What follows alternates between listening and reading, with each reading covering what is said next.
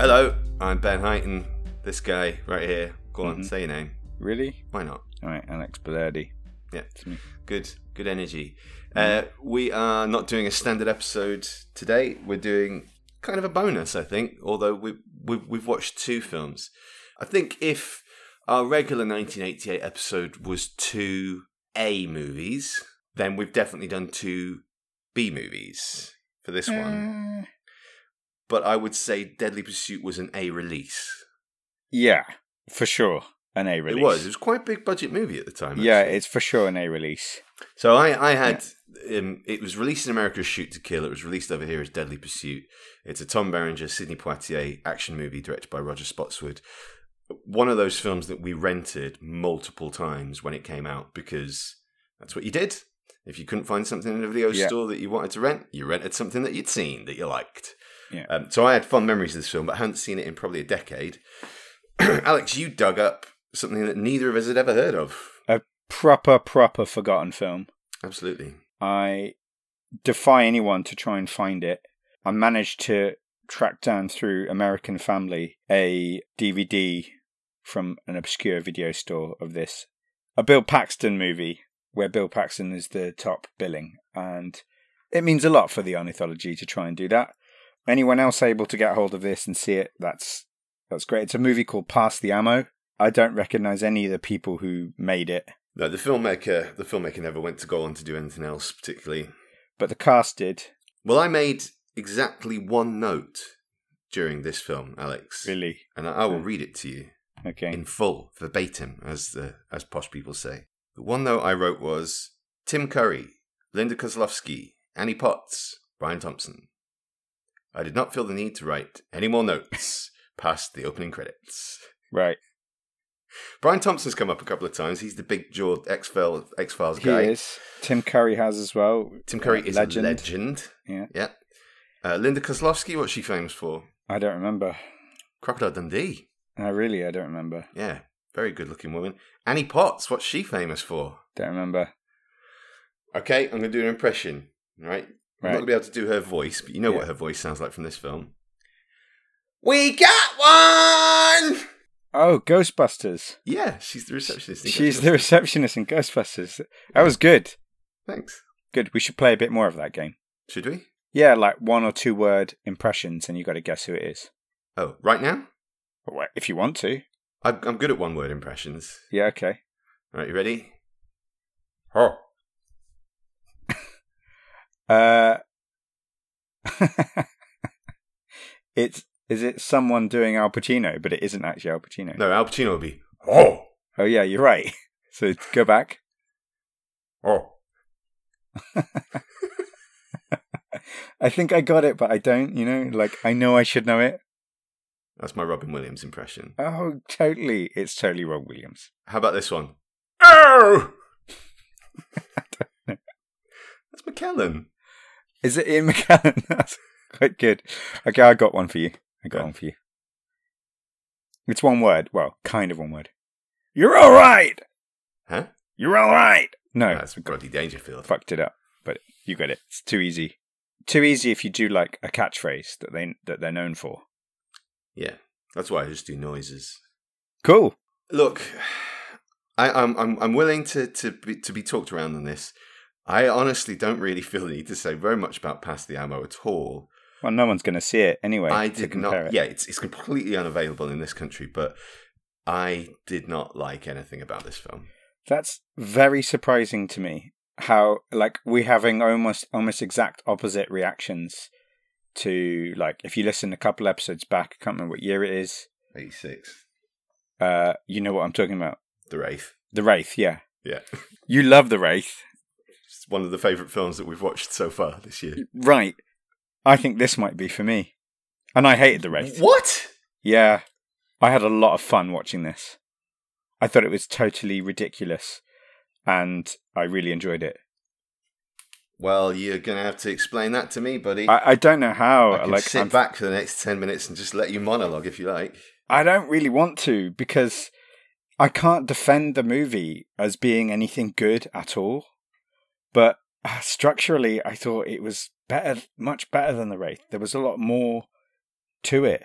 I didn't feel like it was all over the place. I thought that it had a structure to it. I thought that Bill Paxton held his own. I felt like it was trying to make a point. I thought it was quite funny. Although I didn't laugh out loud once, I was smiling. It's a completely bonkers film. I just, I enjoyed it throughout. It's not easy to follow. I didn't make loads of notes, but I just had fun watching it. It's Oh, not no. a film that took itself seriously in any way. Because this isn't a long film either. It's under No. 90 minutes. Yeah. I couldn't wait for it to end. I was Wow. so bored. And I think the problem for me mainly is, regardless of, you know, whether I found it funny or whatever, that doesn't Yeah. really matter. It's breaking off some pretty big themes about televangelists, It is. evangelists in general. Yeah. Um, you know, media, you Mm. know, trial by media, all that kind of stuff, hmm and corruption, systemic corruption. But it, I didn't really find that it had anything to say about any of those things. No, not other really. Than, other than the church likes to be rich. Yeah, not really. No, and the saving grace is that it's not trying too hard. It's trying to be funny about it. It isn't. It isn't trying to hit hard on those points. They're there. It's the premise. It's the conceit, if you want. Hmm. And they. I don't think they're trying very hard to like say, let's make a massive point about this. It's again, its savings grace is that it's totally ridiculous. It's completely ridiculous. No, it's would- anarchic for sure. Huh? Yeah, it's anarchic. It's anarchic, and not in the same way that, like, something like we reviewed earlier this season, that Top Secret is surreal, right? Y- yes. It doesn't go, it is almost surreal, but not. It's a play. It's a parody. It's a play. It's yeah, Yeah. I think it's aiming for. Well, this might be unfair on my part. On. I thought it was aiming for a level of satire, Yes, where I it's think so. probably more of a farce, an anarchic farce. I agree, and I think that's the where the tone is. It's it's missed, but the main character that, that basically tells you no, actually we were going for satire is Tim Curry for sure. Very satirical portrayal of evangelist priest, and the sheriff, who by far is my favorite character. he was good actually. Yeah, Yeah. he was all right. With without him, this is pretty pretty nothing. He for some reason he just held it together. Every time he's on screen, every time his character's speaking, I believe him. He pulls it together in a way that's like just sets the tone perfectly that keeps it okay. Now I don't feel strongly enough about this film to try and defend it at all because I, I see as shit. I don't. I can't sit there and go, "Oh, this is a great film." You know. No, I will say it's, it's a different kind of bad movie to The Wraith. For like sure. said this. This is this is a proper three act. Yeah. Structure. for some reason, this is more my kind of bad movie than The Wraith was. Okay. I couldn't how, get on board. How much of that is the Paxton factor? There. How much? A, lot of it's the Paxton factor, which leads me to a new feature, Ben. Yeah. Da da da da da da da da. It's a terrible jingle. Superman. Superman. Got it It's the Heighton Faxter. right. Which part would you play, Ben? Which part do we we put Ben Heighton into this movie? Oh, the oh, um, probably the guy who falls in love with the angel. Totally. That's you. Yeah, or the fat dude with the shotgun. Do you want to recast me? the fat guy with the shotgun. Recast me. Um, I think you could be the guy that gets shot in the van. At the, at the very beginning. this character, he just like he's supposed to be the inside man helping them do this deal. I'll just say the plot really quickly, actually. Please. Yeah. A televangelist played by Tim Curry and his wife, Annie Potts. They are basically embezzling money by people making donations to this church that they keep claiming they're going to help the poor and the needy around the world. And they are being bankrolled by a bunch of rich dudes who provide everything the TV station, the church, the, the satellite feed, everything to keep the channel going. It surfaces that Bill Paxton and his girlfriend, Linda Kozlowski, her mother, when she died, was conned into giving the church $50,000. Bill Paxton's pissed off about this. He's a small time criminal. He wants to get the money back uh, for whatever, out of loyalty, duty, whatever, to his girlfriend. She Well, I think it's actually that he wants her to have a better life. She's, totally that. she's, She's totally got- happy with her life. Yeah, but she he's is happy. like, She's got a little farm. I want you to be a princess. That's right. She's like, marry me, s- stay here and be on the farm with me. Yeah. and uh, he's like, "No, I want to get your money back." In terms of character motivation, it's a mess. Everyone's just like a stereotype of their roles, and it's it's they're all played to an extreme. It goes completely nuts. Like it gets it keeps escalating, getting worse. They don't manage to steal the money in the first instance. It looks like a quick in and out job, but it just escalates and it gets worse and worse and worse. Well, they they come pretty close actually to, to, to, getting away with it, and they go through the wrong door, and they end up on live TV with the televangelists, guns drawn, holding the entire audience hostage. The first act is the setup. Second act is a hostage situation. Third act is some militia. So the whole thing's all out fucking yeah the, nuts. The whole the thing's televised. Act. That's the whole point. And the weirdest thing about this that I think you've got to just sort of put aside is again character motivation. It makes no fucking sense that, and we find we do find out later why Bill Paxton is so happy that they're suddenly on stage holding an entire audience of like a thousand people hostage, and he's like, you know, cool, put the cameras on me. I don't care, and I'm gonna like tell the truth about everything that's going on here. And you learn about the embezzling and stuff as you go along. It sort of makes it hard to believe that they would be doing this and why they were doing this. It's a totally insane plan. It doesn't work. But because it's a comedy, it's like you're not, I don't think you're supposed to really care or give a shit. It's not that funny. It just ended up being interesting. And I think if it were not for Tim Curry and Bill Paxton, I don't, I think my interest would have been minimal, if not zero and the, and the sheriff as well, whoever he is, never seen him, but I just no. loved his character. I love the way he spoke. He had sort of a Creole accent, didn't he? Yeah, it, it it's like when um, Bill Paxton and Kozlowski get married. The sheriff's just like, "Don't that nice." That's what he says. ah, don't that nice. I love that. that nice. Don't that nice. It is a kind of Creole accent, and I just love I love that aspect of it. But that's just, isn't that weird? Like yeah. because those sort of five names: Paxton, Kozlowski, Curry, Annie Potts, and Brian Thompson. Yeah, right to varying degrees, but certainly Paxton and Curry are two actors I love. Yeah, I always love seeing them in films. Yeah, yeah. Brian Thompson's quite funny in this, actually. He's pretty good in it. I thought. Yeah, yeah, yeah. Playing a dumb meatball kind sure. of guy, but yeah, yeah he was, was fine. Good.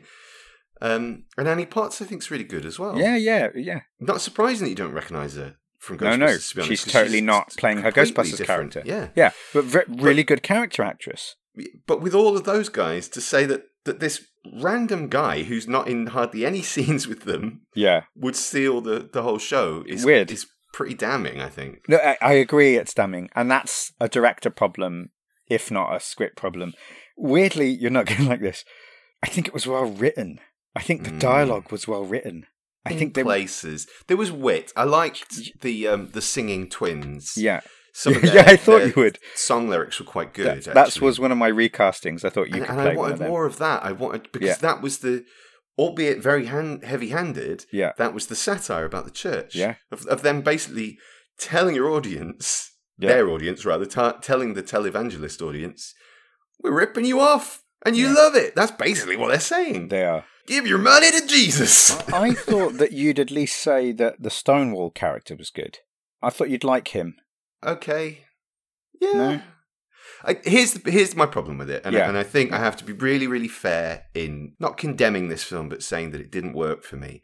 Yeah. Is I think this is absolutely a forgotten film, but it is one that I think has been forgotten rightly because it's of its time. And I think if I had seen this in the late 80s, early 90s on yeah, TV, yeah, yeah. I probably would have a fond recollection of it.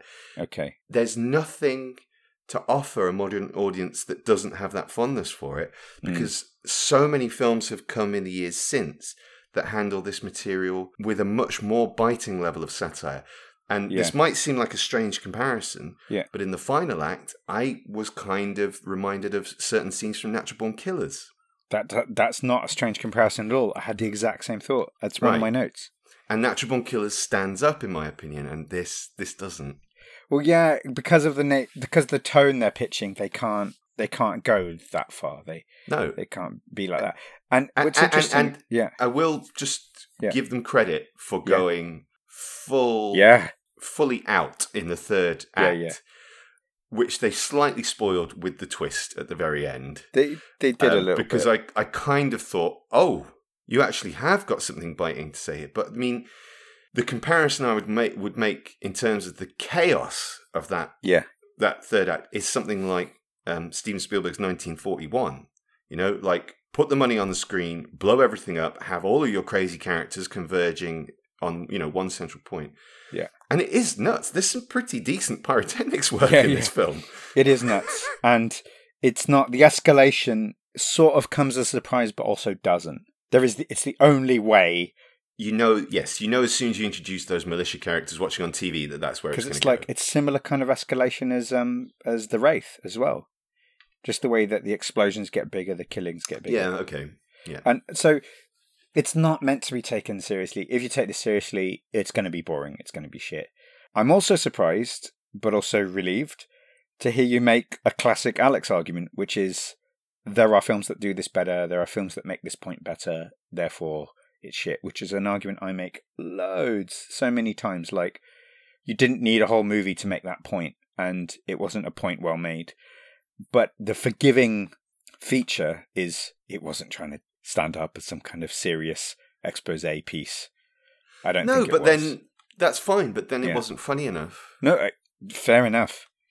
I did not laugh out loud once. I'd, No. I'd say that, And but now- I wasn't now bored. That's the I'm gonna, difference. I'm, I'm Yeah. gonna say something that you might not like here. Okay, it's fine, man. Don't need to preamble. I understand why Bill Paxton did this film because it would have been an early lead role for Yeah, him. yeah. He, I didn't think he was very good in it. I thought he was a bit miscast. That's okay, man. That's okay. Relax. Like, I don't think he was the best thing about it at all. no. I mean, for all the love we have for Bill Paxton, that love is not based on his lead roles. Absolutely not. He's he's the scene stealer. Yeah. Yeah. And that's why we love him. We love him for True Lies. We love him for even Predator 2, right? Sure. This is the first film that I've seen with Bill Paxton as a lead. And you've given me a list of films that I should watch with him. Well, I'd be very happy to watch One False Move, which is a film we've talked about several times as having one of his greatest moments of acting in, and he is technically the lead in that. I think. What year is it? I think it's 1990. Let's do it, man. Yeah, it's an excellent film. Let's do it. well, Paxton deserves it, man. He deserves it. And for those of you that don't know, our love for Bill Paxton, whilst that's to dedicate to the podcast, he died during one of our last seasons. Yeah. and we tried to do some kind of tribute to him. I don't think we did him justice at all, and that's why I pushed to have this movie as a bonus episode. But otherwise, I take it completely, man. Like, I'm surprised. I was hopeful that we'd have a, like a, a fun laugh about this film, but I also understand that it's easily one of those films that just either does or doesn't work. And the same way that Wraith didn't work for me, I can see this didn't work for you. However, this is a thing that I've. The more we do this, the more I think like, how much of it with this kind of movie do you think it's just down to your mood and the day? Like, because that certainly works for me. That's that can happen. It can catch you on the right day, and it's like, do you know what I mean? Yeah, definitely. And I think seeing it on a slightly inferior quality copy doesn't help either. But either, either way, yeah. I mean, fair enough point. I, I just think this is the kind of film that you need to stumble across Mm. rather than have any level of anticipation for. Yeah, And the level of anticipation I had for this film was when you found it on a list of 1988 movies, and I went and looked it up on IMDb, that it had more than six out of ten on there. I was like, that well, has to be the has- nostalgia yeah, we've got to watch it Yeah. then. We've got to watch it. It has Yeah, to be that's people, who've seen it. early. Absolutely, they saw it on TV. I think you're right oh, about this has that. got some good guys in it. You know, Yeah, it's got yeah, the yeah. guy from Clue and the guy from Aliens in it, and that Go chick from from Clue. Yeah, that chick from Crocodile Dundee. yeah, yeah, yeah. No, great. I mean, we're not we're not really disagreeing. Uh, it's literally just uh, our experience of the movie that is where we differ. So, is it a recommendation though? I mean, if you take everything we've said and you want to watch something, if you like the actors and you just want to see them in some of their early work, then watch it. But otherwise, you're not going to get much out of it, really. Yeah, it's not. It's not a recommendation for me, and and if you're outside of the US, you'd really struggle to get your hands on this. Um, it was only because we had the additional time to get a copy of it that we were able to. I probably wouldn't make the effort myself, and I'd have to go probably two stars on this one. Fair enough. Yeah, I struggle to give it higher than three. Um, it's only getting three because of my enjoyment, but I can see it's a two star movie for sure. Like, I wouldn't want to give it more. It, and it didn't upset me, you know, it certainly didn't offend me or anything like that. And in fairness, it's not one of those films that starts bad and gets worse. It starts okay, Yeah. and occasionally picks up in the third act. Right. Yeah. That I yeah, do it's not badly appreciate. paced as I well. appreciate a descent into chaos in any film. Yeah. So it, it certainly woke me up a bit towards the end, Yeah. Okay. Yeah. Good. but I won't be watching it again. Alex. No, I did get the feeling that you were resenting needing to watch it as well. It was that too. No, I was looking forward to it, and I think I've I've I've dug my own grave on that one. Right. Okay. Well, fair enough. That's part of what we're doing here. Let's use the analogy we've all, we've often used. If cinema history, Ben, was a sofa, right, Mm. and you've got like on the sofa, you've got like your prized sort of possessions, like on the arm, you've got the remote. That's a really important part of sofa life. Yeah. You might have a tablet there or a smartphone as well. Like those are really Yeah. important things. These are the gems. Like crack pipe. not on mine, but you know, I can imagine there are lots of people who that's that's part of their sofa life. You know, you sit down on the sofa, change falls out your pocket, right? Yes. You've you've got your popcorn there. Like that's valuable for for the sofa life too. Maybe it maybe like a fiver can slip out sometimes. A lot of that stuff can slip down the, the sofa crack, you know? Yeah. I, I know people who have had to buy remotes again because they just lost it. Didn't even think to look down the sofa crack. What have we found this year, Ben, with Pass the Ammo? What do you think we found down there? I think I I'm moving flat. I'm lifting the cushions off of the sofa. Yeah. and I see something. It's kind of pinkish brown. Right. It looks quite hard. Yeah. And I go and pick it up, and I'm staring at it for ages to try and figure out what it is. What it used to be. Before I realise that it's a prawn that fell out of a sandwich and has been down there for six months, has gone hard. It doesn't even smell anymore. Yeah. It's certainly not edible, and I can't use it as currency. When you originally picked it up, did you think it was a cashew? Thought it was some kind of larvae. so gross. And when I realised it was a prawn, I just Yeah. dropped it in disgust and burnt my sofa. I just think this is a peanut. It's not as gross as that, but I think we found a peanut down the sofa crack of cinema history. So is it a peanut that's still in good enough shape that whether you go through with it or not, you would contemplate Someone giving it a little it. bite? That's what I'm saying. That's my recommendation. You could eat this peanut and not be sick. But a different person with a dodgy tummy might. They might actually be But it's, sick. but it's not going to taste great. It- whereas it- whereas an old prawn, you really don't want to put that thing anywhere near your, your no, if openings. if it is an old prawn, then there's no way. You could eat this peanut and, and be okay, I, I think.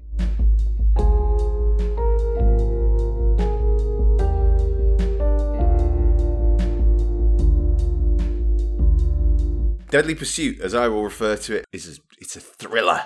It's a violent action thriller that was directed by Roger Spottiswoode, who's gone on to make some pretty good films, actually, including a Bond film, Tomorrow Never Dies. Oh, really? Yeah, he's still working today. And it stars Sidney Poitier after an 11 year absence from any film roles. Tom Berenger, the Chris Hemsworth of this day, Kirstie Alley, That's a fair comparison. and an assortment of character actors in the shape of Clancy Brown, Andrew Robinson, Richard Masur. Is Andrew Robinson the guy that gets into the basket with Kirstie Alley when they're going across the ravine? No, that's Richard Masur. Richard Masur. I recognise him from a few things. Yes. He's Yeah. just a nice, sort of cuddly looking guy, isn't he? Yeah. No, I can't really tell you who Andrew Robinson is without spoiling it. But he played Scorpio in the original Dirty Harry. This is um, kind of three films in one, but the, the basic setup is that Sidney Poitier is an FBI right, investigator. He's an He's FBI agent. G-man. And uh, he's called out one night to a strange break in at a jeweler's where the guy who owns the jeweler's has Yeah. broken in to steal his own diamond. Yeah, you see, like, the robber has a key. He's not even just, like, breaking anything. and he's yeah. in his pajamas. Yeah, he's PJs. Pajamas. Anyway, he, he it turns out the reason he's stealing his own diamonds is because his wife has been taken hostage by a very dangerous man and has demanded these diamonds. And we have this, I think, really incredible opening 10 minutes where the FBI descend on the house at night. Sidney Poitier opens up the lines of negotiation, shows that he is in control Yeah. and knows what he's doing. Yeah. And whoever is in the house Yeah. with this guy's wife shows him, nope, I am just as capable and just as willful as you. He kills the maid in front of everyone, and he manages to get past the sharpshooters that surround the house by emerging from the house with the hostage in a duvet. They're both covered by a duvet. They get into a car, Yeah. and they have a merry chase around town. They make it to the docks, and he kills the wife. And that's the bit that first shocks you is Yeah, he actually he actually killed the killed her. hostage. He Yeah, shoots her in the eye Yeah. and makes it away with the well, not with the diamonds. He hasn't had a chance to pick them up. Yeah. But he makes it away. So we learn we learn in the early scenes. Not only is this guy super clever, he's a he's a murderer. He's he's not he's not going to hesitate to kill to um Exactly to get away Yeah. with this. And the way he does it, the way he kills, like the first first murder, second, and the third murder, I guess, you just see he's got this kind of he seems to have a fetish for shooting people in the eye. Uh, not necessarily sexual, but it's just like it seems to be like his calling card. calling card. Yeah, Yeah. he's a, he's a serial killer, and Poitier puts it together very quickly. He does. After he shot the the maid, he's like, "This guy has killed before because he found it too easy." I need to say that opening hostage sequence, that entire sequence, Yeah, the moment Poitier comes on the scene, the way he questions a diamond dealer, the way Yeah. he, he's handling himself there, uh, uh, at the um, when he actually gets to the diamond dealer's house, yeah. the way he starts the negotiation, the way that it's the the moment that I love Yeah. is when he's talking to the the hostage taker. He's talking to Yeah. him. Yeah. and uh, he establishes who he is, and then before he goes any further, as soon as he's got the guy on the line, he just shields the mic and goes, "Hit the lights," and the whole place yeah, lights it's up. really like cool. it's it's one of those great character moments of this guy's done this a lot of times. He knows the playbook. He knows how to establish control. Yeah, and, Anyway, and sorry, continue. No, no, not at all. That's exactly right. And then his opening line is something along the line. I didn't quote it exactly, but something along the lines of, "This is what's going to happen. I'm going to give Yeah. you some instructions. If you follow them, nothing will happen to you." And then the hostage taker basically says the same thing back to him in his own language. Okay, I'm going to send the maid out with a message. Yeah. And then shoots her. and it's like, "Did you get the message?" Yeah. I'm in charge here. You're not. And and it's it sets up the dynamic between these two characters really early. And this is what I want to say really early. This is an this is a really excellent script, if not excellently directed. I think it's both. It's a really tight thriller. I really like it. Yeah, and it I really, really like this movie. It is high up. I mean, this competes with a lot of the films that we've reviewed for me. This is exactly the kind of film that I, I want to watch when it comes to sort of action or thrillers. This is a film worth taking seriously. Um, it's also funny in the right parts as Yeah. well. totally. It gets that that beat really well, uh, and I hope it's not weird to say, but it's something that the Marvel movies have done very consistently. Uh, a really good balance between action and humor, and Yeah. I don't think there are many films that actually can do that well. It can feel out of place the humor uh, to break up the action Uh, and the tension, but then it really adds, like when the tension is there, to be like, oh my god, we're here now. Okay, we had this nice little moment between these characters, and it's here the chemistry between Berenger and Poitier is they're perfectly cast as far as I'm concerned. Yeah. So so what happens is Yeah. they, they they find out pretty quickly the FBI that this murderer has escaped into the mountains and is with a group that's out of contact because this is the late eighties. So they're being led by a tour guide, which is Kirstie Alley, and there's a group of five men, and we Yeah. don't know what the killer looks like. So Yeah, we have a little who cool. done it. Yeah.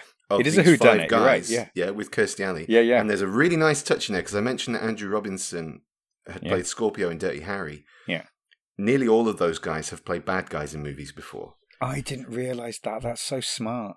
Yeah. So you're looking at them all and you're all going, well, you all seem a bit dodgy. Which one of you is the killer? Yeah. So you've got, at the same time, Tom Berenger, who's like, Mountain Man. Yeah. He's the Sylvester Stallone character from Cliffhanger. Mm. And he's taking uh, city boy Sidney Poitier, who's unprepared for a trek into the mountains, up to try and find this killer before he kills him. He's stubborn again. as hell, and he's going to make a go of it. But he's out of his element. He is out of and, and that, that's what's sure. really cool. And they switch Yeah. that back later on in the film as well. They, they switch it back, but there's a kind, there is an interesting back and forth between them throughout. yeah, yeah, yeah, totally. Oh, Sidney Poitier, he's, he's been around the block a bunch of times, and he and he says this to Tom Berenger, like, "I've been doing this for twenty five years." That's one of my favorite scenes when he just like he's pinning him down because Tom it's Tom Berenger's wife. We haven't said that yet. That's who Kirstie Alley is, and, and even Tom Berenger makes a point of it, saying it's going to make it harder because the guide that he's been given is in love with this person who's you know. So it's like not only does he have a guide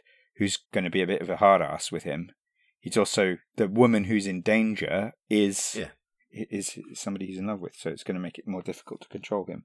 But that's the whole point: is that Poitier's the way he kind of schools him. He schools Tom Berenger. Tom Berenger is a kind of like macho outdoors guy, but he says to him, I'm qualified to do this. You're not. How many people have you killed? Like, you might be good with the outdoors. I'm good at taking people down. Like, I'll take you down if I have to. Like, I've I've done this a lot of times. And he lists off like his CV basically. And Tom Berenger kind of goes, uh, yeah, okay, fine. I, I kind of need you too, right, to take down this guy. So he decides he has to do it together. They have to do it together. So you've got you've got this kind of wilderness survival film with with those two as they're a couple of days behind the the group that's making it through the mountains. One of whom is a killer, and one of whom Yeah. is Tom Berenger's lover. You've also then got this who who done it, let's say, playing out with those guys. Yeah. Once it's revealed who done it, which we'll talk about in spoilers, you then get this kind of serial killer hostage film at the same time Yeah. with those guys Yeah, yeah. and then it turns into a bit of a chase film. So you've got elements of cliffhanger, you've got elements of um, the Grey, Yeah. which I know Yeah. is a film that you and I both love. Yeah. Um, but structurally, the film, going back to what you were saying about how it's it's a good mixture of sort of a tough action film and the, those moments of levity. There's great Mm. stunts in this film as well. I agree. It, it's the kind of film that I would compare to Speed, and then that Yeah. might seem like a strange comparison, weird. but yeah. it has this this this long central section where the concept has been established and you're watching the action play out. Mhm. But on the beginning of it, you've got a standalone, really tight little action film in those first 15 minutes, Yeah. and then and then again at the end, which is kind of how Speed works. And I think it's just one of those films that's really tight. It it moves along so well, Hmm. and genuinely, even when you know who the killer is, it's not clear how this is going to end. No, that's what I like about it. And I think it's really satisfying how it ends. I agree. It Yes, doesn't I'm, drop the ball once. I'm glad you're saying it. It doesn't drop the ball once. There's a tiny part where it felt a bit long, and then just as I was thinking it felt long, I was like, okay, they pick it up again. And it's when I felt like I've had enough of them being in the wilderness. That's exactly when they get out of the wilderness. And Yeah. it changes back to Sidney Poitier's element. That's not spoiling anything necessarily. No. You know they're going to get out at some point. You just don't know. It's like, it's just one of those things where it's like, again, third act or, or last 20 minutes, it's like, oh my God, what are they going to do now? Like Yeah. that kind of thing. And it feels organic the way that it Yeah, shifts. Or it does. It, sounds like I'm talking about wild shifts in tone, but it's not. No, it's no, no. very organic. It feels very much of a whole. It's and having those moments where Berenger and Poitier face off, and they both have valid points to make. The same thing happens with Kirstie Alley and the killer. Yeah. The same thing happens with the killer and Sidney Poitier. There's just this. You're right. It is a good script. Hmm. Every time you think, well, this is a bit silly, isn't it? hmm It gives you a reason, or Yeah. it justifies That's it. it. it. That's it as well. You don't. There's only one thing that doesn't make sense, and I'll get to that. and I think it's probably best to leave it till spoilers. Oh well, I've got one thing that doesn't make any sense Go that on. I can say without spoiling. Go on. There's um, you know that I have a, a pretty strong fear of heights. So anytime you have a vertiginous sequence Mhm. of people on a precarious Yeah, rope yeah. bridge or something going over a ravine, Hmm. um, yeah, I get extremely nervous, and Right. uh, those scenes always work for me. And I think that there are two. I don't know what you would call that contraption. It's like a, a cable car for Yeah. one or two people That's it. you manually pull yourself across on rather than motorized. Both of those sequences work brilliantly for me. Yeah. But when Berenger goes across, Right. uh, it's been tampered with. It breaks. He swings. It's a it's a brilliant stunt. This this guy like swinging hundreds of feet down into a ravine, Yeah, yeah, and then the rope goes taut, and you hear this. yeah, Right, he's definitely a spinal case at that point, if not dead. yeah. Very unlikely to survive that. But yeah. then seconds later, flies headfirst at speed into a rock face. So he's definitely dead at that point. yeah, And he makes it out of that not too bad. yeah, yeah. That's that's the big jump the shark moment for me. Is Tom Berenger is dead two different ways in that sequence. There's another sequence later on where it's like he definitely would have been concussed as well, but no, not even blood. Oh, the the rock. the rock to the head. Yeah. yeah, And it's like, I don't just, I don't know it. Like, it, it- but again, they they're good at like shifting the pace and not making it relentless either. You know, I like I like that that scene with the bear. You know, where they encounter a bear and Yeah. Sidney Poitier scares it away and I like the scene with the moose as well. That's a really great bit of comedy. little- yeah, See the moose?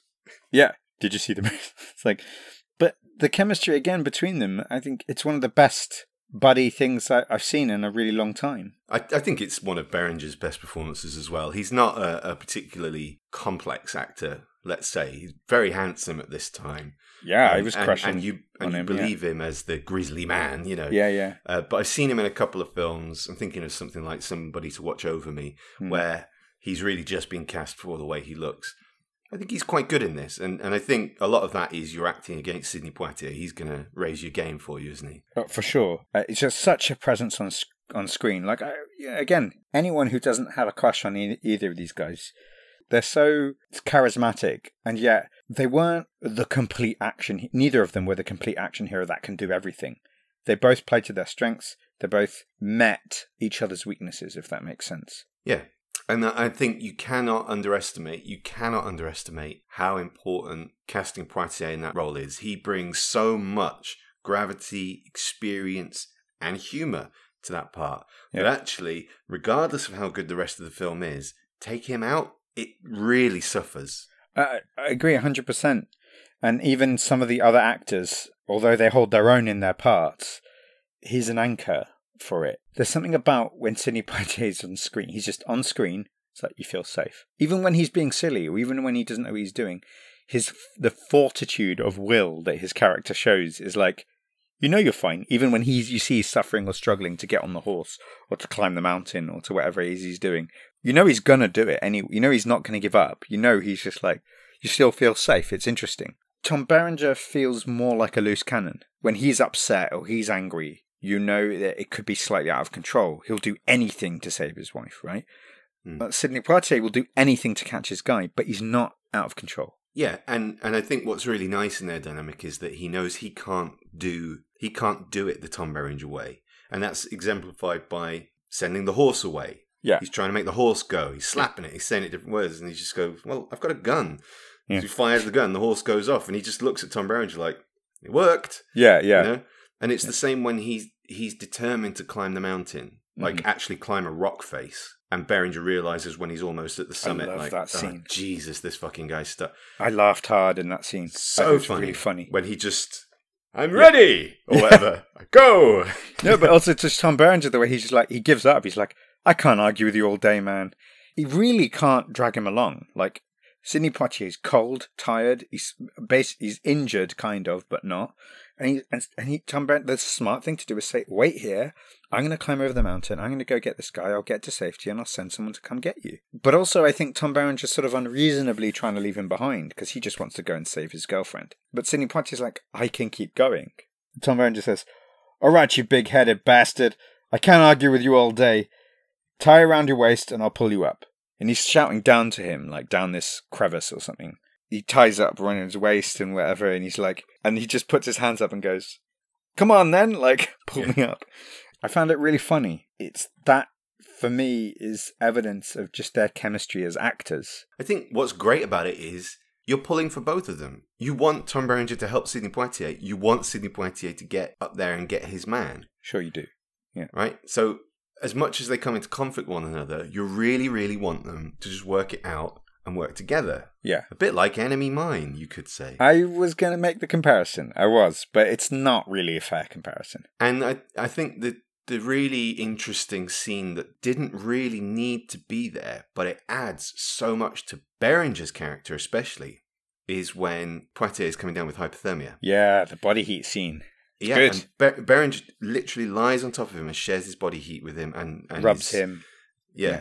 he's doing everything to Yeah. save this guy. It's really funny. It's, a, it's well. a very strange scene. It's a scene today that I think you would laugh at. Maybe at the time you might have laughed at. I don't know, but I took it quite. I took it seriously. It was good. No, no, absolutely. I, I, I think it's a great scene, Yeah, uh, and it's and it is really important for character. it is.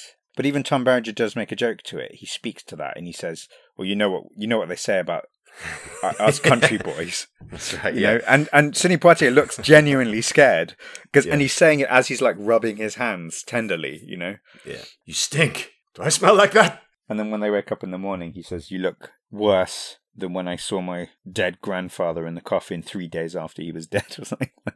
Yeah, I agree with your point that Sidney Poitier holds the film together. I don't think the film's nothing without him. I'm not sure who could have held it. No, it's not that. It's just that it really, really elevates it. And I, and See, I think, you could have recast it. It does elevate it without a doubt. Sidney Poitier plays the role really well, but I think you could have recast Poitier with someone like Dustin Hoffman at this time. yeah, that's the thing, though, isn't it? That you know, Denzel was too young to do it. No, no. E- Yeah. Eddie Murphy was wrong. yeah. You know, there's, there's very few black actors that you could have got in that Yeah. And the fact that of his ethnicity is never ever mentioned once. But oh, actually, no, it is. Go No, it is Race. Yeah, race is mentioned. in the bear scene. yeah. I love it. That's a great it's, line. It's a great line. Go on. Sidney Poitier manages to scare off a grizzly bear, a big grizzly bear. I'm not sure there's any other kind that is chasing them down, and even Berenger's shitting it, and they're running away. Berenger falls over and hits his head. Poitier's on his own, and he he does that thing where he makes himself bigger and he makes lots of noises. Yeah, and and I'm not really sure that that works actually. scares the bear off. Well, there's different schools of thought on this, but Sure. I'm not going to test them. nope, me neither. I would have fired every bullet I had at yeah. it. At its face. But um, yeah, Baron just sort of gets up and, and says, I don't know how you did that. And Poitier says, Everyone else around here acts like they've never seen a black man. Why would a bear would be a any bear different? any different? Yeah. That's nice. But yes, I think if you take Poitier out, you have to have someone like Clint Eastwood or someone like that in Well, the Well, the reason I picked you? Dustin Hoffman is because he's believable. He's got that gravitas, and you also then would think he's also would play a city boy well who can't handle himself in the wilderness. You'd, it would be a very different chemistry, but I think it would work. But I wouldn't want to recast Sidney Poitier. Fucking hell, man! No, Like, he's, he's so- he's, he's so perfect. He's absolutely brilliant. Yeah. Yeah. And I think I really like Kirstie Alley in the role as well. Yeah, she, um, does it really well. I l- actually really love it. I really like this line. It's like talking about the fact that she's out there with these men. It could almost be threatening. He asks, like, does, how does your boyfriend feel about you being out here with the five of us? And that's the kind of, you know, punching it home. If you haven't got it already, that one of them is, could be the Yeah. killer, then he's basically saying that. And she says it's not really up to him, is it? I've always been pretty good at taking care of myself. And it's a line that's, you know, on the nose character statement about her, but it works. But also the whole way she is with them, with that Yeah. group of guys, you can. They're clearly city guys that can't handle themselves out there, and she, this is her job. This is what she does. She takes people out on these treks in the wilderness, and it's a pretty expansive wilderness. Actually, I don't think that a lot of people get their head around how large, how massive it is Sure. you know the treks are in terms of days or a week and they keep saying Yeah. well we could go this way but it's going to add a day to our journey. It's like we really lose sense of like fathoming that. She's really nice to them. She doesn't shame them at all or treat them like they're being stupid wimpy men. She doesn't make jibes at the fact that they're wimps and that they can't handle themselves. She does her job well and she understands that actually they're just scared and she's reassuring them all the time come on guys you can do it we don't have to do it this way we can do it an easier way and that I don't think you'd get that nowadays. I think the part would have been written in a way to put down the, the men and shame them. Possibly. I think And it would have been funny. Like, let's shame the guys, you know. the feminist angle would be played up more. And I think it's nice. It's a good bit of casting Kirstie Alley because obviously she's very beautiful, but she you do really she she looks like the sort of person who can hold her own Yeah, trekking through the mountains for days. Yeah. There's a kind of maturity and fierceness to her. agreed. Um, she's not just pretty. Yeah. Anyway, I think to talk about any of the other actors in the film, we have to move into spoilers. So before we do that, though, This can't be happening, man. This isn't happening. maybe we have maybe we have to save the Paxton factor for spoilers. Even I don't know. What do you think? No, man. We don't I have could to see say- Paxton in the Berenger role. Oh, really? Yeah, Mountain Man. Sure. That That's a very generous casting, I think. I Well, are don't think he'd be better than Berenger. How about the sniper in the back of the car at the beginning? Uh, totally. Definitely. Easily. Okay. Yes. He could easily be that guy. He could have been any one of the five That guys. isn't the killer. ha- that isn't the killer as well. Yeah, that's why you want to save it for easy, Yeah. easily any one of the five guys. You'd been fine. It, it would have been nice to see seen him in any of those roles. Except the person that is revealed to be the killer, in my opinion. Yeah, Game over, man. It's game over. I think that this script is much cleverer than we see on screen. I think a lot more thought went into this than is immediately revealed, and I think you've got to read into it a little bit. There's a sequence right near the beginning when the whole case sort of picks up. Poitier is talking to his captain, I know the speech, Charlie. I wrote it. No, not that bit. Well, that's that Okay. bit. It's that part, right? All right. But then, um, as they're talking, there's a poster. The camera pans a little bit. They walk out. They're walking out of the office. The camera pans a little bit, and they stop to talk. And there's a poster on the wall that's clearly meant to be in shot. And it's a picture of two guys playing chess. And there's some text on the poster, and it says, "Espionage is a series of slow, calculated moves. Report all moves against you." I, I thought that was really important because they're in the FBI, and although it's not necessarily like it's not a spy agency necessarily, it is detection. There is Yeah. there would be espionage involved. There is like investigation, Sure. and so it just it says a lot about the writer. It could have just been like a happy coincidence that an art director got that poster, but it works that that's on screen. It says a lot about the pace of the movie. That there's a series of small moves being made uh, actually against the hostage taker that Sidney Poitier is learning more and more about him. And it gives him the confidence right at the end to act in a way that he couldn't act earlier on. Spoilers! Hang on. Rate it. Uh, this is a solid four stars, edging towards a five. It can't quite get the five for reasons that I think I'll talk about after spoilers, I think. Yeah, I, I don't. I don't really think this is this is a film that is ever going to be a five star. It doesn't have the the high concept and really high production values of something like Speed. But I think as a as a film in the vein of something like Cliffhanger or The Edge, even, I think it's every bit as good, if not better, than those movies. Yeah. It's not as good as The Grey.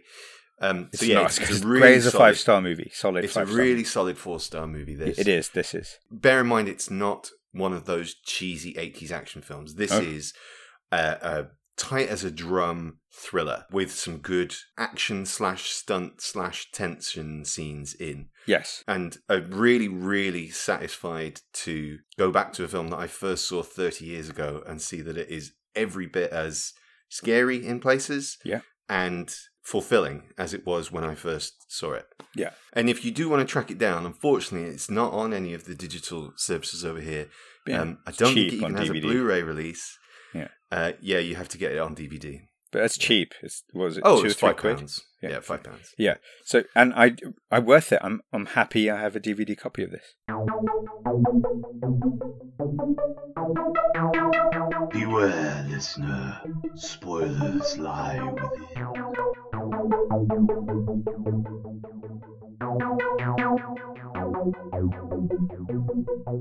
So I worked it out, man. I worked it out. I I don't think it's too hard to work it out, but they did a pretty good job of making you suspicious of a couple of the different guys. But it's only because I didn't know about the other guys and their roles in other movies that I worked it out.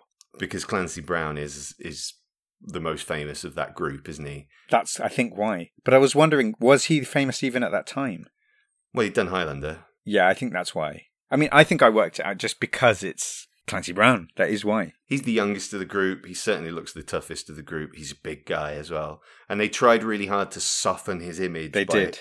making him kind of dopey. Now, you see, here's the thing I don't hair. get. When he kills the guy, he takes someone's place in the group. Now, no one in the group knows, they don't know each other. They're all there as part of a group, but they're all there on their own. Yeah. So he's had to, he's taken the place of someone. He arrives at like the meeting spot, you know, before they go off. He's, he's made his escape. He's in this, in this getaway car.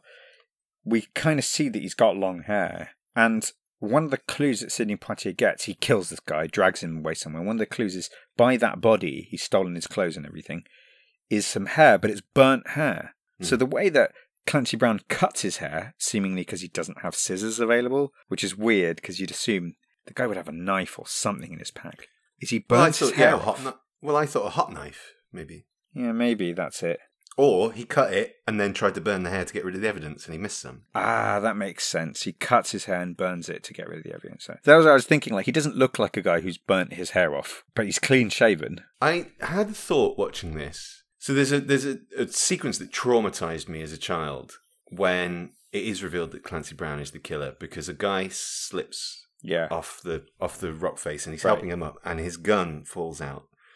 And then there's a nice there is a nice little interplay for about 30 seconds there where he says I'm a cop, okay? And you think, "Oh, he could actually be a cop hunting down this guy." But Yeah, that doesn't for a second. sense because Sidney Poitier is hunting down this guy. Yeah. But it's a good ploy. He helps the guy up just to get his gun back, and then he just lets him go. And this guy Yeah. falls and a real stuntman really fell down that ravine. It's not a dummy; it's a guy flailing It's all the way down. And then one by one, he kicks or taunts all of the other men in the group off Right. the mountain face. Right. Now, I had a thought there. Yeah. Is this film responsible for my incredible fear of heights? I'm almost certain, yes. it's very possible. Yeah, yeah, yeah. Because that is quite harrowing and it's brutal as well. Normally, I totally expect him to like start killing them one by one, like a cabin in the woods style kind of thing. Right. Right. Yes. He doesn't. It's brutal. There are four other guys in the group other than him. This one guy slips and falls. He's like, okay, this is my chance to start picking them off. And he gets the guy to pass him up his gun and then helps him up and then drops him, lets him fall. Now, the other guys come running back because they hear him screaming. And he could totally have just played it like, oh my God, he fell down, whatever. That's what you expect. That's totally what you Right. expect, isn't it? no, pushes another one off straight away, like instantly. Another two, right? Yeah. Kirstie Alley's like, what the fuck? And he's pointing a gun at another guy. He just says jump. So he, he just made a decision there and then. I'm killing all these guys now. This is the And good. This is the spot. But exactly, that's why it's so clever. It's such a good piece of character writing because he's like, yeah, I'm gonna kill them all because they're gonna be in my way. They're gonna annoy me. They're not gonna help me get out of here any quicker. No, they're And- gonna try and stop me. And yeah, if I played it like, oh no, what happened? The whole trip would have been called off. They would have called in like some rescue people. They would have got the body out. They would have all gone home, and then he would be questioned. Yeah. And maybe caught or detained. It would. It's the only way he could have played it, right? It was so smart because it's so surprising. And so, yeah, man. Not only did one guy fall off and die early in your childhood, and you had this fear of heights, four people were killed straight away. Like you saw a, a mass murder to do with heights and being pushed off of heights. Yeah. Yeah. I'm not surprised, man, that you developed a fear of heights seeing that young. It's possible. I don't think it helped. I would say at least that much. No. A fear of heights, but also a love of brunettes, maybe too, because of Kirstie Alley. well, that's indisputable. Yeah. Yeah, no, it's it's a very very slick and effective sequence that I, I can't really add any more to to what you've said there. So then that section of the film, the mountain hiking with Yeah. Kirstie Alley section of the film, turns into a tormentor tormentee relationship between those Yeah. two. and it's 55 minutes in as well. We're an hour in. And although it it do, it doesn't feel that long, it feels like they've revealed who the who the killer is early. Yeah, you really only have that that rope sequence with all of the guys while you're trying to figure it out. But what I like in the in the Berenger and Poitier do catch up to them just as they are escaping, basically hitchhiking in a, a log lorry or something. And so they just get away. So we're out of the woods Mhm. and they rush hour it. So Yeah. now Mountain Yeah. Man has to do things the city slicker way with Yeah. Sidney Poitier It's good. and it's it's this really nice effective chase there's some really good like does feel like bits from a spy movie like staking out the park with the fountain or the zoo whatever it is and Poitier working out where he is and then racing for the ferries and just before they get on the ferry it's again going back to what you were saying about seeding the idea of Poitier always thinking that one little step ahead Yeah. he stops him and goes he's not on this one it's a distraction Hmm. they're on that one Yeah, it's great. and I really like the final shootout, actually. Me too.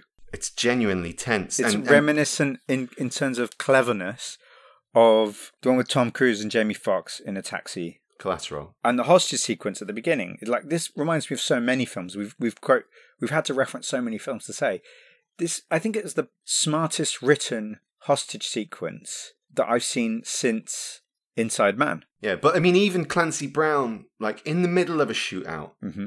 you know, he's pinned down. Mhm. Poitier's trying to get this shot off. He's hiding behind this like bulkhead on a on a ferry. And there's a woman with her kid. They're both quivering. They're both terrified. Two kids, in fact. And he tries to turn on the charm again. He's going, "No, come here, come here. I won't hurt. I won't hurt you." He's trying to get another hostage. Yeah. And it goes back to what we were saying of like Clancy Brown never goes full fucking psycho in this film. No. You know he's a psycho. Yes. You see it, but he still plays it like a person. That's that's what makes this okay and believable. We don't see like a shrine or something to the victims he's killed Yeah. and all that shit Yeah. that we were joking about on um about Saigon or Off Limits. So yeah, I, and I like that about him. I like the way that Clancy Brown plays this character. He's just got a really calm presence to him, and, Yeah. and, and I mean, probably I always refer to Highlander, but probably his most famous film that he's been in is Shawshank. He's the Yeah. he's the horrible prison guard in Shawshank. He's absolutely a sadist in that film, but he Mm. doesn't play it Yeah. huge and broad. He plays it Yeah. as someone in control, Yeah. exploiting the fact that he has power over these people, Right.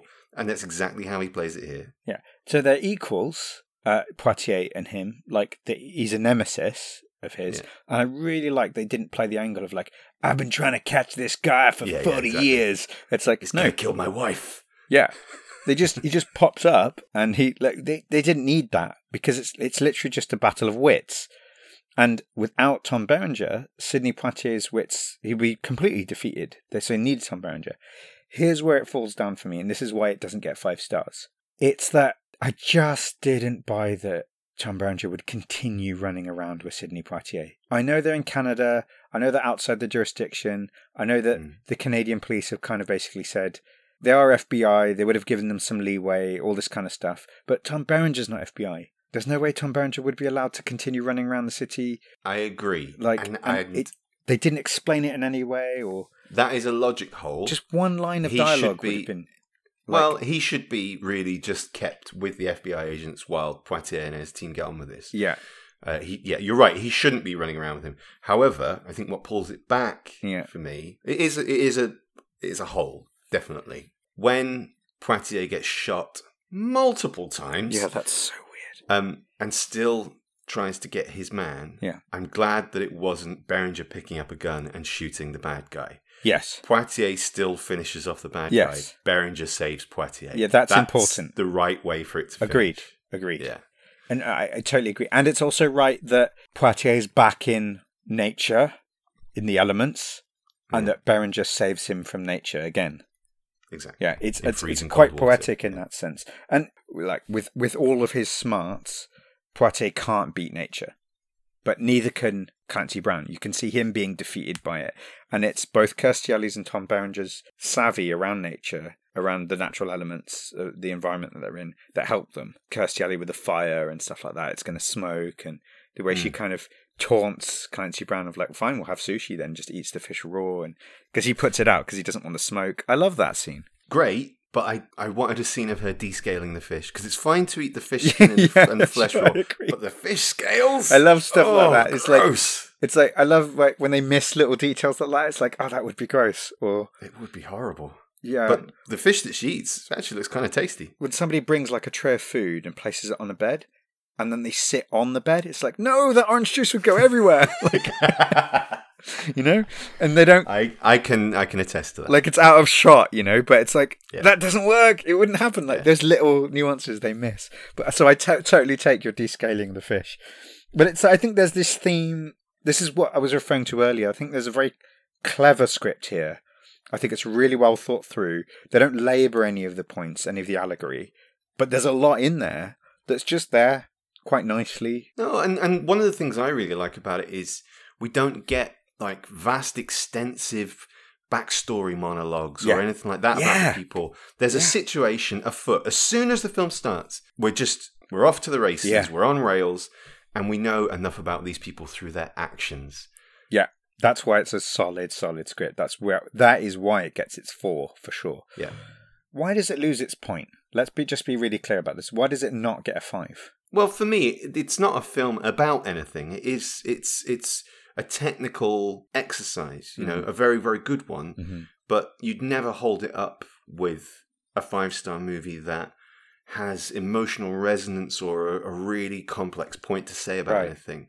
You know, it's an experience. It not in like any good action film. I was tense and I was nervous and I was excited and I Yeah. was, you know, laughing a couple of times. But I wasn't on the brink of tears or No. going, "Oh wow, hang on, I need to stop and think about that thing." And that's a five star movie for me. You're right. I think what would have also added to it was that there's a missed opportunity, even though they did really well. Like, I like the camera work in this. It would have been very interesting to see it shot nowadays with like 4K cameras and drone Oh, sh- footage absolutely. and shit like that. And- like, and, and and I don't. Missed opportunities unfair. I think they did well shooting in the wilderness the way they did. There's something about nature being a character in this that doesn't quite come through. And that could be because of budget, because of timing, because of anything. But I bet you it's in the script. Maybe. I mean, this is an 80s studio movie, so it's, it's difficult to say. I, and I think we live in a very different climate now Yeah. um, in terms of this kind of movie. And I think The Grey is a good comparison of a film that does Oh, the technical and character aspects of yeah. this film, but does add that extra star because there's an incredible somber tone to that Mm. film. And, like you say, the, the advances in camera work and things like Mm. that really show in a film like that. yeah. Um, so Yeah. to anyone who hasn't seen The Grey, regardless of your feelings about Liam Neeson's recent comments, go and check it out. I think that is an absolutely stunning film. 100% agreed. And I don't think it matters that it's a four star. Just because we're giving it four stars, that doesn't mean it's not an excellent movie. Yeah, I think this is as good as a film like this can be. Yes. I, I don't. I don't, don't mean to down with thank praise. No, there. no, no. I, mean that absolutely as a recommendation. So it's a four and a half stars. You're changing your score, are you? Yeah, four and a half. It's it's four all the way through for me. Okay. It's a film I probably won't go back and watch again for another ten years. No, no, I don't think it needs an immediate rewatch. It is what it is. I, oh, I'm really glad that you responded to it because um, it is again, you know, just looking at the previous film that we discussed, it is the kind of film that if you hit it at the wrong time, you could be going, "Well, I've seen this. I've seen this film done better." Yeah, and that's fair enough. And we've made lots of comparisons to it, but I don't think you've quite seen it done this way. I agree, and I think uh, for the time there are a lot of films that are very fondly remembered that are not as good as this, and so this is exactly the kind of film that I have sought to find for this list. Right. So going down the silver crack of cinema history, Ben, what have we Yeah. found with Daddy Oh, Pursuit? it's e- easily a two pound coin. I agree. I'm going as far as saying a fiver, and I'm even going to go as far as saying, even though I might rank another movie five stars, Yeah. this is my favourite forgotten film so far. Yeah, I understand what you're saying there. Yeah, I was very excited to watch this. I love thrillers, and it fit so many. It ticks so many boxes for me. And regardless of whether or not I do eventually give a movie a five star rating, this is the the top forgotten film so far. great. Yeah. What more is there to say? Not much. Good. Well, that was Pass the Ammo and Deadly Pursuit. War, shoot to kill. And uh, yeah, we'll be back soon with 1989. We will be. Until then, Alex, I guess that's it. Forget about it.